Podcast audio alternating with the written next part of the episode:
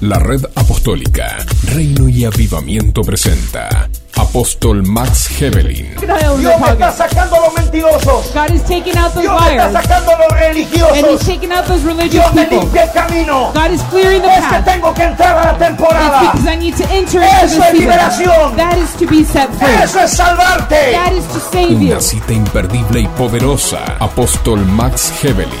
Siempre contigo. Bienvenidos. Comenzamos. Hoy quiero hablar sobre un asunto que Dios me ha estado ministrando en esta semana. Y, y a veces que realmente no entendemos el por qué y mucho menos el para qué de alguna cosa que Dios hace o alguna cosa que Dios nos permite vivir. Y quiero hablar sobre desiertos. ¿Qué es un desierto en la Biblia? ¿Por qué Dios permite que usted y yo podamos vivir etapas, periodos o temporadas de desierto. Y quiero darle una definición obviamente espiritual de qué representa en la palabra de Dios el desierto. El desierto es una etapa o una temporada donde somos introducidos para ser tratados por Dios, a veces en un lugar hostil, solitario y en un lugar o en un momento, en un tiempo difícil.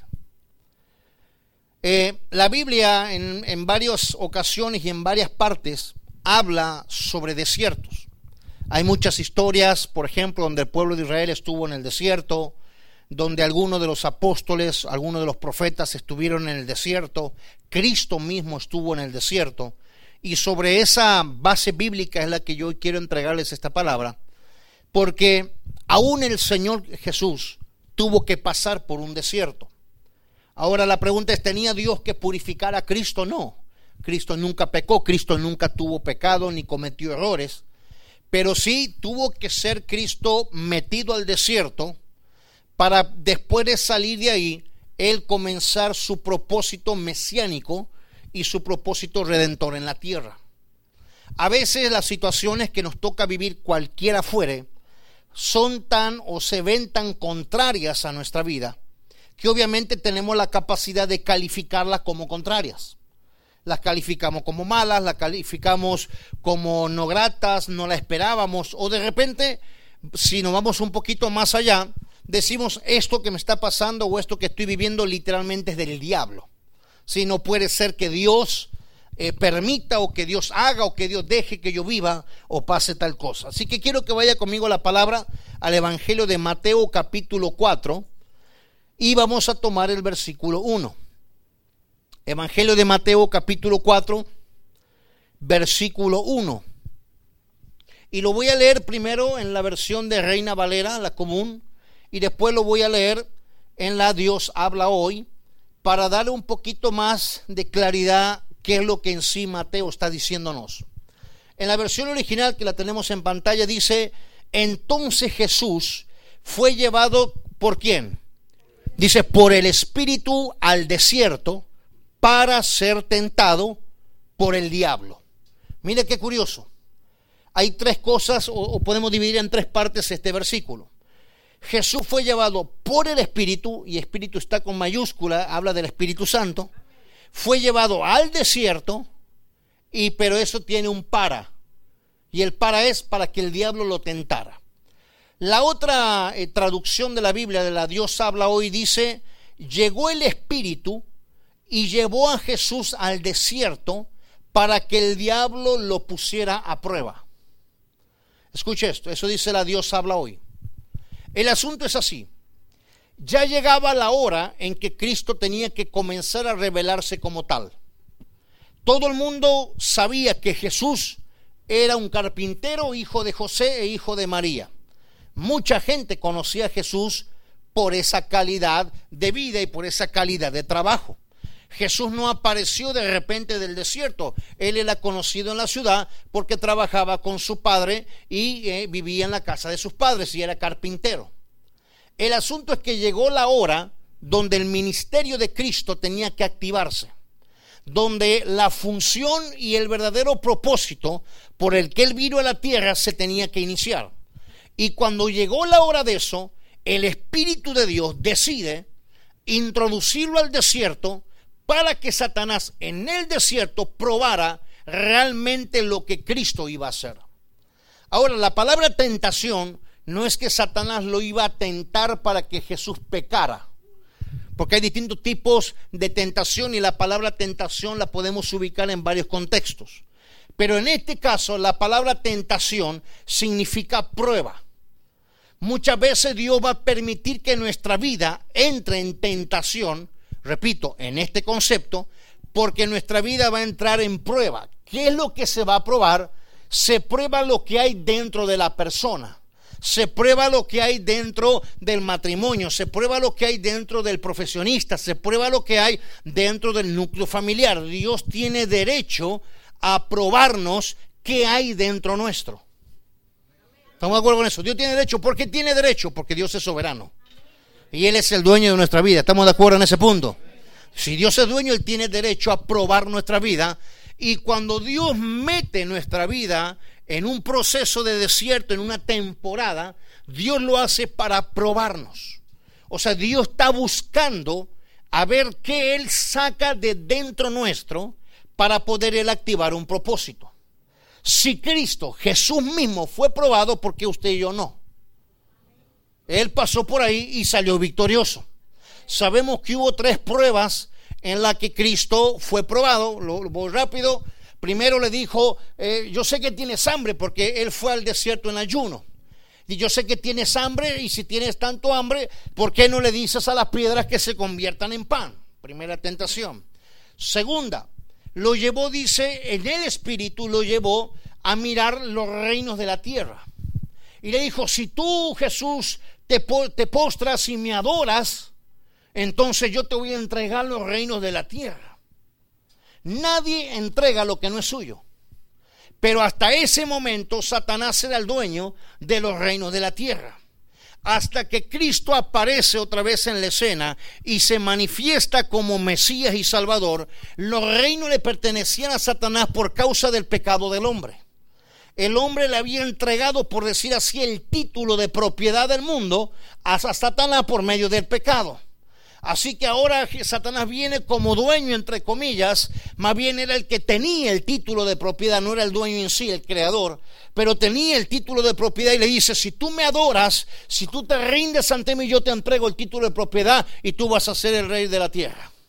Así que Jesús otra vez lo reprende y le dice, yo no, no voy a ser probado en esto, yo no voy a caer, no me voy a postrar ante ti porque tú eres el que te va a terminar postrando ante mí. Ok, la tercera tentación lo lleva al pináculo del templo, a la altura, y le dice, ¿por qué no te avientas? Se lo estoy parafraseando.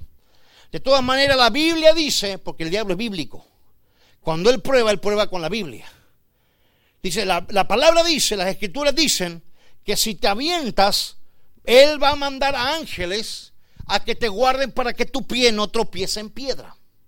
Pero hay algo que Satanás le mencionó y le dijo, si eres el Hijo de Dios, entonces, dile a la piedra que se convierte en pan, aviéntate del pináculo del templo, o póstrate y adórame si eres el Hijo de Dios. Satanás probó o tentó a Jesús en su identidad como Mesías. Satanás había sido comisionado. Escuche lo que le digo y esto estamos grabando. Para que después no diga que dije otra cosa. Satanás fue comisionado por el Padre para probar a Cristo. El mismo diablo que probó a Cristo el mismo diablo que nos puede probar a nosotros. Con el permiso oficial de Dios. Por eso cuando viene la prueba, viene el tiempo difícil, viene un tiempo contrario, no le echemos la culpa al diablo. Ay, que el diablo me está atacando, es que el diablo me quiere. No, no, el diablo está cumpliendo una comisión. Él tiene un permiso asignado por Dios para probar qué hay dentro nuestro porque decimos ser hijo de Dios. ¿Cuántos son hijos de Dios aquí? Todos somos hijos de Dios. Y Él prueba el corazón. Él prueba la mente, Él prueba nuestras reacciones, Él prueba nuestras actitudes. ¿Por qué? Porque Dios no, nos ha metido, nos ha introducido un desierto, porque después del desierto viene algo bueno. Después del desierto viene lo mejor. Después del desierto se abre la puerta que estaba cerrada. Después del desierto se da la oportunidad que no se daba. Ahora, ¿qué hace o qué produce el desierto? Tengo aquí algunos apuntes. El desierto trata específicamente las áreas de nuestra vida que no están funcionando correctamente. ¿Qué áreas de nuestra vida no están funcionando como deben de funcionar? Esas áreas son las que se corrigen, las que se acomodan, las que cambian en el tiempo de desierto. Ahora, es el desierto el tiempo, la temporada más incómoda o más difícil que un cristiano puede vivir. Es el desierto el momento donde pareciera que Dios no habla. Es el desierto donde parece que Dios no está de nuestro lado. Es el desierto el tiempo donde parece que Dios se olvidó de nosotros. ¿A cuánto les ha pasado eso? A mí me ha pasado. Que de repente usted está orando y parece que la oración rebota en el techo y que Dios está ausente, sordo y mudo. Y dice, Señor, ¿dónde estás? Este es el peor momento mío y necesito que hables. Y parece que esa petición hace más silencioso el asunto con Dios. Desiertos donde pasamos cosas que no comprendemos. ¿Por qué la enfermedad en un ser querido? ¿Por qué el problema económico en alguien? ¿Por qué la situación en la familia? ¿Por qué la situación en el trabajo? Algo está pasando que está diciendo que hay un desierto y que estamos metidos dentro del desierto. El asunto es que los protagonistas o la figura, la imagen principal en un desierto somos nosotros. Dios está haciendo algo y el diablo tiene una comisión, o sea que el diablo también sirve a Dios. Porque el diablo está bajo la pata de Dios. Hay veces que lo vivimos reprendiendo y reprendiendo, y hay veces que Dios lo envía. Y le podría confirmar con varios versículos de la Biblia en que Dios usa al diablo. Claro, eso no estamos acostumbrados a escuchar que se predique. Claro, nadie quiere que Dios use al diablo para tratarnos a nosotros. Señor, trátanos tú. Pero hay cosas que el diablo las sabe hacer porque Dios se las comisiona para sacarnos buenos. Ahora, yo no digo que hay que llamar al diablo, no, no, no estoy hablando de eso. Estoy hablando de que hay que aceptar el proceso en la manera en que Dios lo presenta cuando Él nos introduce al desierto. Israel estuvo 40 años, ya sabemos la historia, dando vueltas en el desierto. Y la cantidad de años la determinó su falta de entendimiento y su servicio tan dura, su mentalidad tan cerrada, tan cuadrada a lo que Dios ya les había prometido que venía para ellos en Canaán. Ahora, ¿en qué parte, por decir así, aparece Satanás en los 40 años de Israel eh, en el desierto? En que Israel procesó o, peregrinó en el desierto y el enemigo continuamente estuvo azotándolos y estuvo, eh, ¿cómo le puedo decir?, vociferando en contra de ellos por medio de la boca y por medio de la vida de Faraón. El enemigo fue estuvo siempre presente hasta el momento en que Dios terminó con Faraón. Estuvo presente el enemigo en el desierto, como estuvo presente Dios en el desierto, guardándolo, cuidándolos y haciendo que cosas en ellos no se destruyeran. Al fin y al cabo, todos en algún momento de la vida o pasamos, o estamos pasando, o vamos a pasar un desierto. Nadie quien pretenda ser usado por Dios, nadie quien pretenda entrar en, el en la perfecta voluntad de Dios, nadie que pretenda estar en el propósito divino de Dios, se va a esquivar el desierto. Si usted alguna vez le dijo a Dios, Señor, heme aquí, envíame a mí, úsame a mí, ah, para usted hay un desierto, se lo comunico de ahorita. El Señor estuvo dispuesto a decir, yo voy a tomar mi función mesiánica, ya es la hora, ya es el momento. Esto ya no puede esperar más, así que Dios, el Padre, lo envió al desierto para que el diablo lo tentara, no fue para otra cosa. No fue al desierto para ayunar, se puede ayunar en cualquier lado. Fue en ayuno, pero no fue para eso. Fue para que el diablo lo probara probara su identidad, probara su, su convicción para qué había venido Jesús a la tierra. Así que él fue introducido al desierto. El desierto es como un quirófano donde operan y donde tratan a personas con las más altas complejidades de salud. Eso es el desierto. Y Dios tiene que meter a la gente ahí. Y Dios tiene que procesar a la gente ahí. Y Dios tiene que a veces hacerte hasta llorar a veces ahí. Y estrujarte poquito. Dicen por ahí que Dios, como dice Dios, aprieta, pero no ahorca. Eh, Ahí puede entrar esa definición. Hay veces que parece que Dios no aparece. Dios no está realmente en el asunto, pero Dios está callado, presente pero callado. En los desiertos Dios a veces está callado y a veces habla demasiado. Pero al fin y al cabo es un desierto. Algo Dios en el desierto tiene que sacar de dentro nuestro porque Él sabe que hay. Ese es el asunto. ¿Por qué Dios nos mete, mete a la iglesia, mete a sus hijos al desierto? Porque Dios sabe que usted y yo tenemos madera. Fíjese qué privilegio. Dios sabe que adentro no estoy madera. Y que Dios puede hacer mucho con lo que está dentro nuestro porque Él mismo lo ha puesto. Y si Dios sabe que eso está dentro, Dios va a hacer lo que sea. Diga conmigo, Dios va a hacer conmigo lo que sea.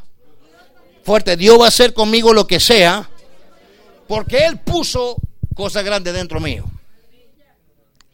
El desierto es un entrenamiento sin descanso. ¿Cuánta gente dice, ya estoy cansado, cansada de esto? Y el Señor dice, te tengo el entrenamiento. Todavía necesito que sigas sudando más. Necesito que sigas entrenándote más porque lo que viene está grueso. Lo que voy a darte, lo que voy a desatar sobre tu vida, lo que voy a bendecirte está grueso. Por eso te estoy preparando y entrenando de esta manera. No va a ser fácil. Nadie puede decir, no, pues el, desierto es como estar en la playa en Florida. No, el desierto es lo más terrible que un cristiano puede vivir. Es lo más difícil que una familia, un matrimonio, hijos, padres, empresarios, gente de negocio, lo peor que le puede pasar es ser introducido a un desierto, pero es necesario. A veces nosotros, bueno, no a veces, la mayoría de las veces, cuando nosotros oramos y haga un análisis de su propia oración, cuando usted y yo oramos, oramos lo que nos conviene. Señor, esto me conviene, pues esto te pido. Y te pido lo otro, y te pido lo otro, y, te, y, le, y le damos una lista a Dios que no es pecado, que no es malo, pero son una lista de cosas que a nosotros nos convienen. Pero a veces debemos de cambiarle la dirección o el curso a la oración y decir, Señor, dame lo que necesito. Realmente. ¿Qué es lo que mi vida necesita? Dios dice, lo que tu vida necesita es un desierto. Señor, pues dame Canaán, ¿cómo que me vas a enviar un desierto? Necesito darte un desierto. Porque necesito procesar lo que hay dentro tuyo. Es que, eh, pero padre, yo ya estoy listo o lista para esto. Y Dios dice, no, todavía te queja demasiado. No, todavía rezonga demasiado. No, todavía no entiendes aquellas cosas. No, todavía te enoja y todavía esto y todavía lo otro. Y Dios sabe porque Dios nos conoce. ¿O, a poco no? Dios nos conoce, no se haga, Dios nos conoce. Y Dios dice, tengo que sacar eso para que salga y, y, salga a flote lo verdadero y lo genuino que está dentro suyo. Porque yo estoy viendo algo allá del otro lado del mar que usted no ve. Y Dios está viendo lo que Él prometió. Dios nunca saca los ojos de lo que Él dijo sobre su vida. Dios nunca dejará de creer en lo que Él dijo sobre su propia vida y su familia. Pero a veces hay desiertos. El desierto trata, y si usted se siente con esto identificado, pues gloria a Dios, si no, ni modo. El desierto trata fuerte con orgullo, ego, independencia, desobediencia, pecado, mala administración, falsa humildad, decisiones incorrectas, incredulidad, indiferencia, ni una amén, fíjese, eh, eh, con el corazón, con el matrimonio, con los hijos, con la familia, con lo que no nos gusta y es necesario hacer, pero es lo que nos conviene hacer. Dios trata en el desierto con eso. Y Dios dice, yo sé que no te gusta orar. Yo sé que te aburre la lectura de mi palabra, pero yo te voy a tratar para que dejes de leer un libro y empieces a entender la revelación. Yo voy a procesarte. Yo te voy a confrontar contigo mismo y te voy a confrontar conmigo. El des mire, se lo digo, se lo parafraseo esto. Usted en el desierto se encuentra con Dios porque se encuentra con Dios. No sé en qué momento ni en qué lugar, si en una montaña o en el valle, pero usted se va a encontrar con Dios cara a cara. Todos los que fueron al desierto se encontraron con Dios de alguna manera. Jesús fue enviado al desierto, estuvo con el Padre. Los profetas fueron enviados al desierto y se encontraron con Dios. Moisés fue al desierto y se encontró con Dios. Abraham estuvo en el desierto y se encontró con Dios. Así que hay un desierto para usted. Estamos a un año de tener de llamarnos una iglesia. Hay desiertos todavía que no han venido. Y no son malos, son necesarios. Ellos dicen, yo te voy a procesar. Y si te tengo que desarmar, te desarmo. Al cabo que yo soy el constructor de tu vida, yo te vuelvo a armar. Hmm. Están bajando el nivel de la mente, los porcentajes de la mente están empezando a bajar. ¿Qué hay de Dios en el desierto? Seguro, provisión y Dios te sostiene. Dios no te envía al desierto para matarte. Dios te envía al desierto para sostenerte, proveerte y tratarte. Algunos, yo me imagino esto, ¿no? Algunos Dios los tendrá que tratar con mano suave. Y poner y quitar y sacar y, quizás pulir, hacer brillar o no. A otros Dios los tendrá que apretar. Y a otros Dios tendrá que doblemente apretar. Y algunos tendrá que dejarlos casi sin aire. Sí, de verdad. Dios trata como Él quiere porque Él sabe que podemos resistir, porque Él sabe cuánta madera hay adentro. Dios sabe. Ahora, yo le hago una pregunta a usted. No me la responda con detalles. Pero alguno de ustedes se le ha ocurrido alguna vez pedirle algo grande a Dios? Lo que sea, pero no me diga qué, pero sencillamente le ha dicho a Dios, no sé, en una oración, en una promesa, en una lo que fuere. Le ha dicho usted a Dios, Dios, yo te prometo y te pido esto. Y para mí, para mi familia, para mi futuro, para mi economía. Eh, gente dice, yo quiero una gran empresa, otros dicen, yo quiero un gran trabajo. Señor, yo quiero esto, lo otro. ¿Ha hecho eso alguna vez? ¿Sí o no? Usted se metió en una bronca con Dios. Porque para que Dios le suelte, eso lo tiene que procesar. Dios no se lo va a entregar así nomás. Porque si de repente usted es un, por ejemplo, usted es un mal administrador del dinero, Dios no le puede entregar una empresa. Usted la va a perder. ¿Sí o no? Sencillo. Si usted dice, no, yo quiero a, viajar por el mundo, le va a tener que quitar el miedo al avión. Sí, me acordé. ¿Sí? Dios tiene que hacer eso. Por eso es que Dios nos procesa. Ahora, el proceso no es lo mejor que queremos o que podamos disfrutar. No lo es. El asunto es mantenernos fiel y confiados que por más duro que está el proceso, Dios sigue siendo Dios. El Señor sigue siendo nuestro pastor en el peor de los momentos de un proceso. Ahora, hablando de esto, de desiertos, el desierto no es tu destino ni mi destino. El desierto no es el destino. En el desierto Dios hace muchas cosas. Como dije, nos trata, nos equilibra, nos eh, eh, quita, pone, hace y deshace. Pero el, el desierto no es su destino. El desierto es solamente un lugar de paso. Entonces la palabra sería aquí correcta, no te acostumbres al desierto. No se acostumbre a que Dios nomás, por ejemplo, le provee y lo sostenga. No se acostumbre a que Dios hable de vez en cuando. No se acostumbre a que Dios lo bendiga esporádicamente. No se acostumbre al maná en el desierto. No se quede con el maná en el desierto. Porque el desierto es un lugar de paso. Pero es un lugar de tratamiento, es un lugar de entrenamiento. Nadie vive en un gimnasio. El que va al gimnasio va a entrenarse unas horas y vuelve a casa. Nadie vive en el restaurante, come de vez en cuando y se vuelve a casa. El desierto es un lugar de paso, pero es un lugar de tratamiento. Dios tiene que tratarnos. Pero el desierto es parte del plan divino. Escuchen, no podemos rechazar el proceso que Dios quiere hacer con nosotros, sino nunca alcanzaremos la promesa. Nunca llegaremos a ese sueño que Dios nos ha dado. Nunca podemos, no podremos disfrutar de eso que Dios está diciendo o ha dicho que Él nos va a dar. Es un desierto. En el desierto en el día hace demasiado calor y en la noche hace demasiado frío, pero no deja de ser el desierto que Dios nos ha dado para ser tratados. El desierto es solitario. Parece que nadie le importa su vida. Cuando usted y yo estamos pasando el desierto, ni siquiera una llamada, aunque sea para cobrarte. Esos momentos son los momentos más solitarios. Cristo estuvo solo en el desierto cuando empezó el ministerio y en el desierto cuando lo terminó estuvo solo. En los desiertos nadie te llama para bendecirte. En los desiertos nadie le importa si usted está bendecido o no. El desierto es desierto. Pero dice Dios, estoy tratando de ver cuánto dependes de mí y no de los hombres. Cuánto me crees a mí. Entonces Dios está por decir así, Dios está apretando, Dios está probando qué hay dentro suyo. Hago un paréntesis, recuerda cuando Dios le dio la orden a, a Abraham de sacrificar a su único hijo.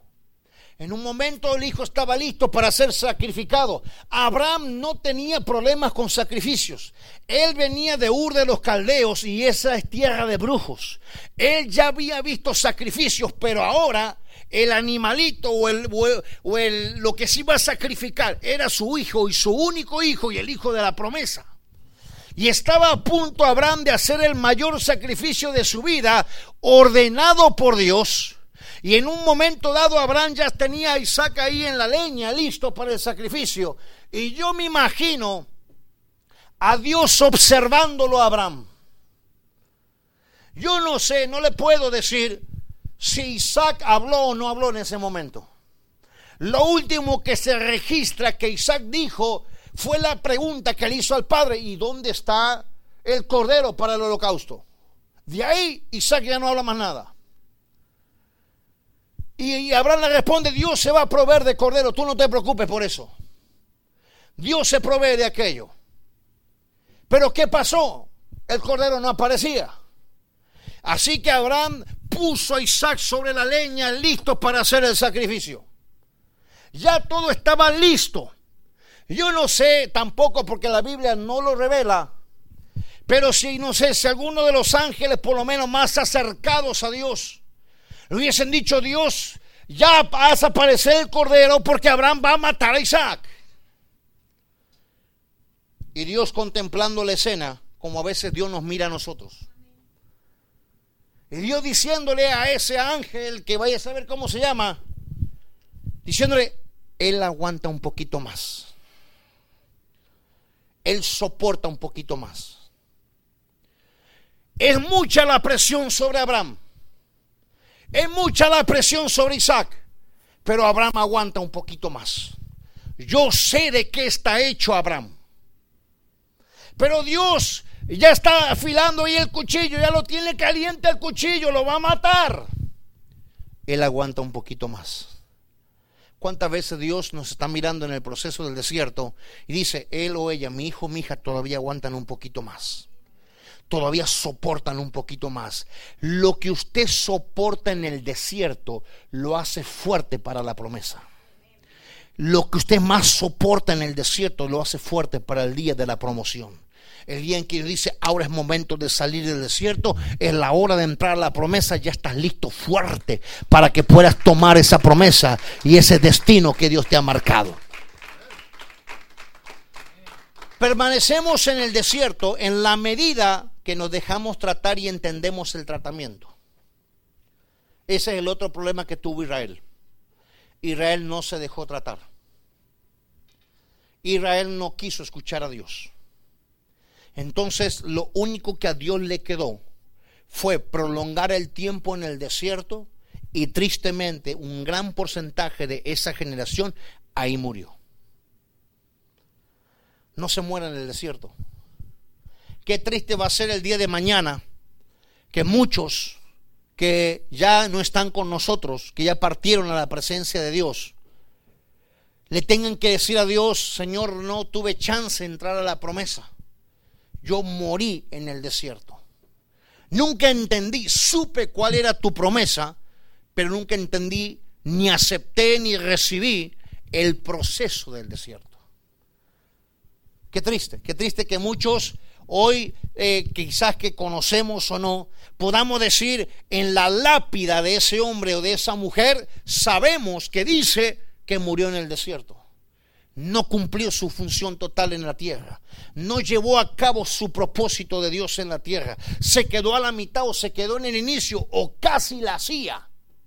Pero no llegó, se quedó porque no, no entendió el trato que Dios tenía con él o con ella. Ahora, Hágale cuenta que el desierto es la mano de Dios agarrando una esponja con agua. Dios tiene que apretar esa esponja hasta que le saque la última gota. Hay cosas que de nosotros no van a salir a menos que Dios nos apriete y nos meta al desierto para procesarnos. No hay. El asunto es que muchos dicen, Dios, no, ya deja de apretar. Señor, me duele. Señor, me cuesta. Señor, no entiendo. Señor, no me parece. Señor, yo no lo merezco. Señor, yo soy demasiado bueno o buena. ¿Cuántas veces hemos dicho eso? Y dice, no, necesito seguir sacándote. Sacando, y acá se lo vuelvo a nombrar, orgullo, ego, independencia, desobediencia, pecados, mala administración, falsa humildad, decisiones incorrectas, incredulidad. ¿Cuánta gente necesita aprender a creer? Porque la otra etapa del otro lado del desierto es una etapa sobrenatural. Y nadie puede entrar a una etapa sobrenatural a menos que esté entrenado en la fe. Usted no va a ver ni un mínimo milagro si usted no es entrenado en la fe. Y el desierto procesa la fe. El desierto procesa la fe. Y la fe fortalecida a causa del proceso. No está muy convencido porque mm, la mente como que... mm. En el desierto se activan los más grandes planes y propósitos de Dios. En, en el peor momento, que usted dice, Señor, no entiendo un comino esto, es el momento donde dices, yo estoy preparando el plan más grande de tu vida. Lo que jamás te imaginaste hacer, lo estoy preparando en el momento que no entiendes nada. No más obedece y déjate tratar. No más cree y déjate procesar. No más acepta lo que estoy haciendo y yo te voy a meter en esa temporada. En un momento menos indicado, yo te voy a introducir ahí adentro. Amén, amén. Yo estoy seguro que si estuviera dándoles un mensaje de prosperidad y dinero estarían a los brincos. Jesús salió del desierto hacia la activación de su ministerio. Fíjese qué curioso. Terminan los 40 días de Jesús en el desierto y se mueve a una ciudad y se activa su ministerio. Primero, antes de que la palabra, el propósito y el cumplimiento de la promesa de Dios se inicie, donde se inicia la promesa es porque finalizó el desierto. Voy otra vez. O donde finaliza el desierto, se inicia la promesa. Se inicia el propósito, se inicia el llamado, se inicia el, el, el destino, la comisión que Dios le haya dado a cada uno. Pero tiene que terminar primero el desierto. Porque para que usted entre a ese nuevo tiempo, usted ya tiene que estar procesado. No terminado, pero sí procesado. Porque no, no está, ninguno de nosotros estamos terminados. Nos están trabajando todavía. Cuando usted lo terminen, se lo llevan. No tiene nada que hacer aquí. Pero la vida es un proceso. Nos están preparando para irnos para allá, ¿sí o no? Nos están preparando para estar con el Señor. Pero mientras estamos en proceso, estamos en esta vida. Vaya conmigo a Mateo 4, versículo 17. Ya me están dando ganas de predicar.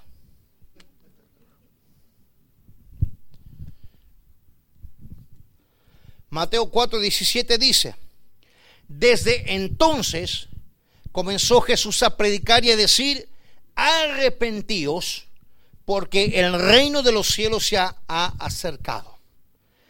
Este Mateo 4, 17, volviendo hacia atrás a Mateo 4, 1, estamos hablando de una diferencia de 16 versículos, hay un proceso de tiempo aproximado solamente, según los teólogos, de 15 días desde que Jesús sale del, regresa del desierto a cuando él comienza su ministerio. Aquí él se revela como Mesías.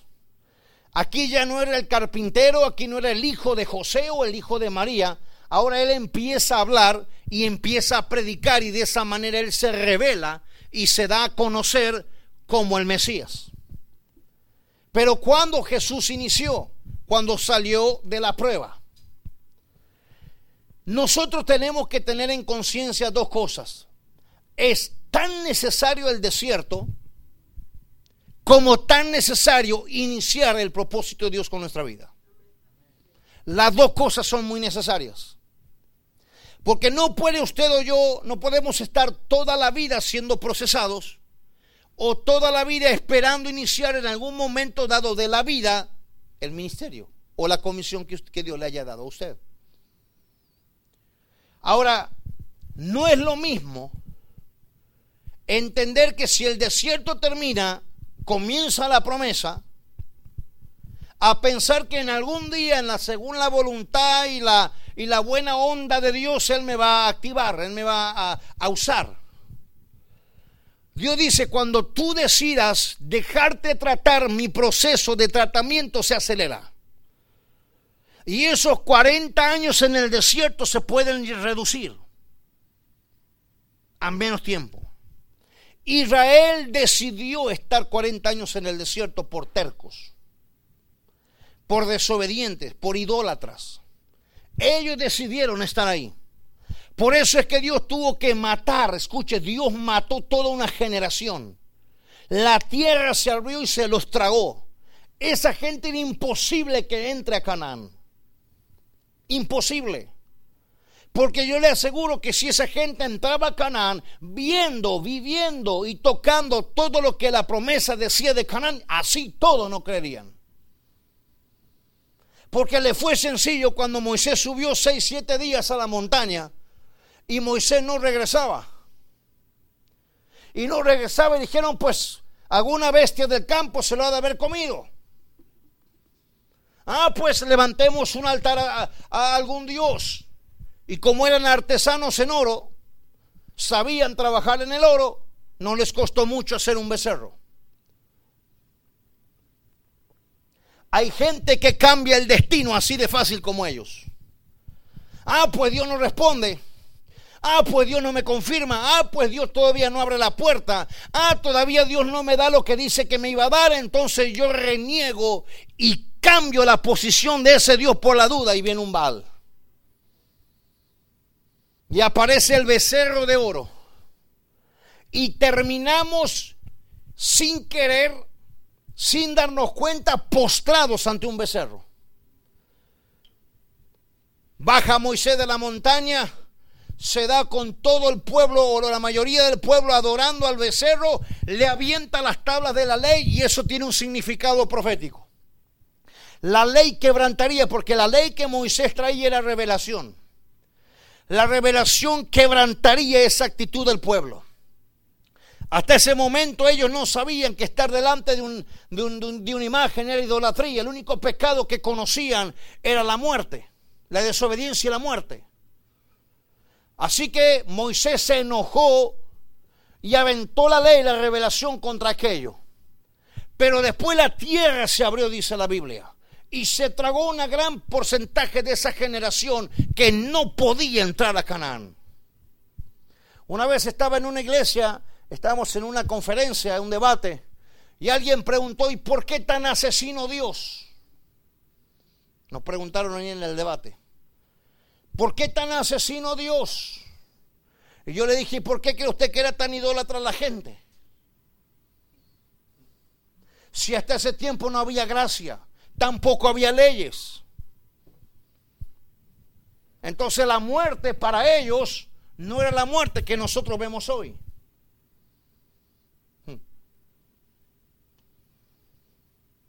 Por eso estamos bajo la gracia y es la gran ventaja nuestra. Imagínense si usted y yo estuviéramos bajo ese tiempo donde no había gracia, ya estaríamos muertos, por lo menos yo. Pero Dios en su misericordia nos hizo nacer en esta época. Pero también nos mete en procesos de desiertos. Y Él dice, voy a sacar lo mejor de ti. Voy a sacar lo mejor de lo mejor. Si no oraba, vas a orar. Si no creías con el desierto, vas a creer. Si no podías con el desierto, vas a poder. Si no veías en el desierto, te dan ojos. Si no podías oír en el desierto, te limpian los oídos se lo puedo garantizar. Porque el desierto es un lugar de entrenamiento y proceso para cada uno. Vamos a ir terminando. Entonces, ¿para qué el desierto? Dios nos mete en el desierto no para matarnos, sino para tratarnos. Dios no nos quiere ver deshechos, nos quiere ver tratados. ¿Hace cuánto tiempo usted no está delante de Dios con lágrimas en sus ojos pero que vienen del corazón? No de tristeza, porque no solamente se puede llorar de amargura, tristeza o por un problema, se puede llorar por estar delante de Dios. Mi hermano, déjeme decir algo, si, Dios viene o, o usted está delante de Dios y no se te mueve un pelo, usted ya está muerto.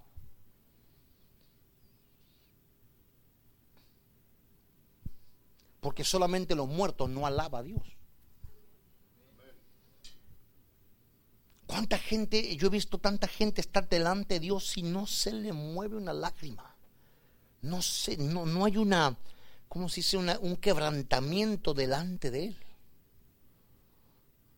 Preocúpese si usted está delante de Dios y no pasa nada. Preocúpese. Porque si Dios no lo mueve, ya no lo mueve nadie. Si Dios no lo salva, no te salva nadie. El, el desierto, si hay algo, yo lo pude comprobar muchas veces, el desierto sensibiliza tu espíritu para tener una conexión inmediata y directa con Dios. Inmediata. Desde ese trato iniciará el propósito de Dios en la vida personal. Desiertos. Todo ministerio, toda iglesia, toda congregación como esta y muchas otras, mínimas, más pequeñas o mucho más grandes que las nuestras, todas pasan por desiertos. Porque Dios está probando si realmente hay o no hay algo dentro tuyo. Él sabe que sí. Es más, en el desierto usted descubre cosas en usted que no sabía que estaban. Entre esas es la confianza de que nosotros humana y espiritualmente tenemos de Dios porque de Él venimos. El pecado ha matado, ha opacado, ha tapado, escondido esa confianza. Pero cuando volvemos a Dios, volvemos y somos tratados en el desierto, eso se despierta. Y usted dice, wow, estoy bajo la mano de Dios a pesar de, a pesar que ando quizás, no sé, en orgullo, en incredulidad, eh, estoy indiferente a Dios, estoy eh, así o asado. Inmediatamente, inmediatamente, Dios acudiendo, Dios revelando, Dios diciendo, quiero procesarte, quiero, déjame que te apriete poquito más, yo voy a sacar lo mejor de ti creo en ese Dios porque lo he visto muchas veces hacer eso. Y cuando y si usted le da permiso a Dios, me quedan dos minutos. Si, si usted le da permiso a Dios, escuche, ahora Dios tiene que pedirnos permiso, en realidad no. Pero nuestra actitud a veces no lo deja obrar. La Biblia dice que el Señor está a la puerta y llama. Si dice que está a la puerta y llama, indica que Él no entra a la fuerza. Él golpea la puerta y llama. Yo sé que muchos, de alguna manera, Dios está buscando terminar el proceso. Dios está buscando terminar su buena obra. La buena obra que Él comenzó, la va a terminar y la va a terminar perfecta. Dios no se equivoca. Amén, póngase de pie, por favor.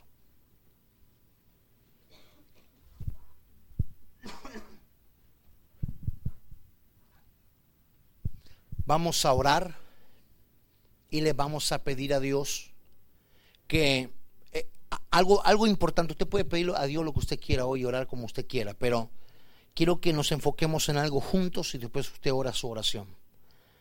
En que Dios nos dé sabiduría y obediencia para pasar el tratamiento.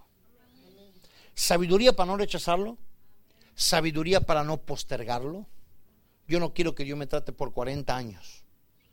Quiero que Dios haga lo que tiene que hacer y active lo que tiene que activar y me introduzca a donde me tiene que introducir. Pero también obediencia para que cuando yo diga, ok, en el proceso de tratamiento que voy a hacer con tu vida, te voy a demandar esto, esto, esto y esto. Y tienes que obedecer. Y ahí es donde a veces se complica. Hay, hay, este, hay altares, hay becerros, hay baales que nosotros no los consideramos como tales, pero estamos postrados ante ellos. Y si alguna de estas cosas que mencioné aún se viven, ese es un Baal, ese es un becerro. Mucha gente por ahí dice, Señor, úsame, envíame, yo quiero ir a predicar, yo quiero servirte en otras naciones o en otras ciudades. Y dice, pero mi hijo todavía estás, eh, te sale el orgullo por los poros. Ni bien te use tantito vas a creer que eso es tuyo. Eh, es que Señor, yo quiero que tú me des un negocio, yo quiero hacer mucho dinero. No hay ningún problema, pero si te doy dinero te vas a envanecer. Te vas a olvidar de mí por causa del dinero porque esa área no está todavía tratada. Si te lo quiero dar, si es mi plan contigo, pero así como está no te lo puedo dar, porque te pierdo. Entonces Dios nos mete al desierto. Y escúchame, no se asuste si en el desierto parece que aparece el diablo. Él trae una comisión. Porque Él no te puede hacer más nada que cumplir una comisión. Jesús fue llevado por el Espíritu al desierto para ser tentado por Satanás. Tenía que probarlo. ¿Qué pasaría si el diablo aparece en tu vida? No se asuste. Porque muchas veces pensamos, ah, viene el diablo y viene con los cuernos y el, ¿cómo se llama? El tenedor ese grande, ¿verdad? aquí a picarte. No, no, no. El diablo no aparece así. Él aparece con una comisión y él va a probar tu fe. Y de repente él de afuera, ni siquiera se mete, de afuera avienta algo. Y estamos correteando, llorando, muchos se deprimen, se agarran de las greñas. Ay, pastor, el diablo me anda persiguiendo. Esa es su función. Y su trabajo lo hace bien. Usted no debe de dudar, no debe de temer, solo deje que él haga el proceso que tiene que hacer. Porque cuando viene a ser tu fe probada, la salud viene a ser probada, lo que fuere, y Dios está diciendo indirectamente, tú puedes vencer esto porque eres mi hijo, eres mi hija. Fíjese qué curioso, en el desierto Dios no habló con Jesús. El diablo lo trajo ahí con las tres tentaciones o las tres pruebas, pero no vemos la voz de Dios hablando con Jesús. ¿Sabe a dónde lo vemos a, Dios hablando?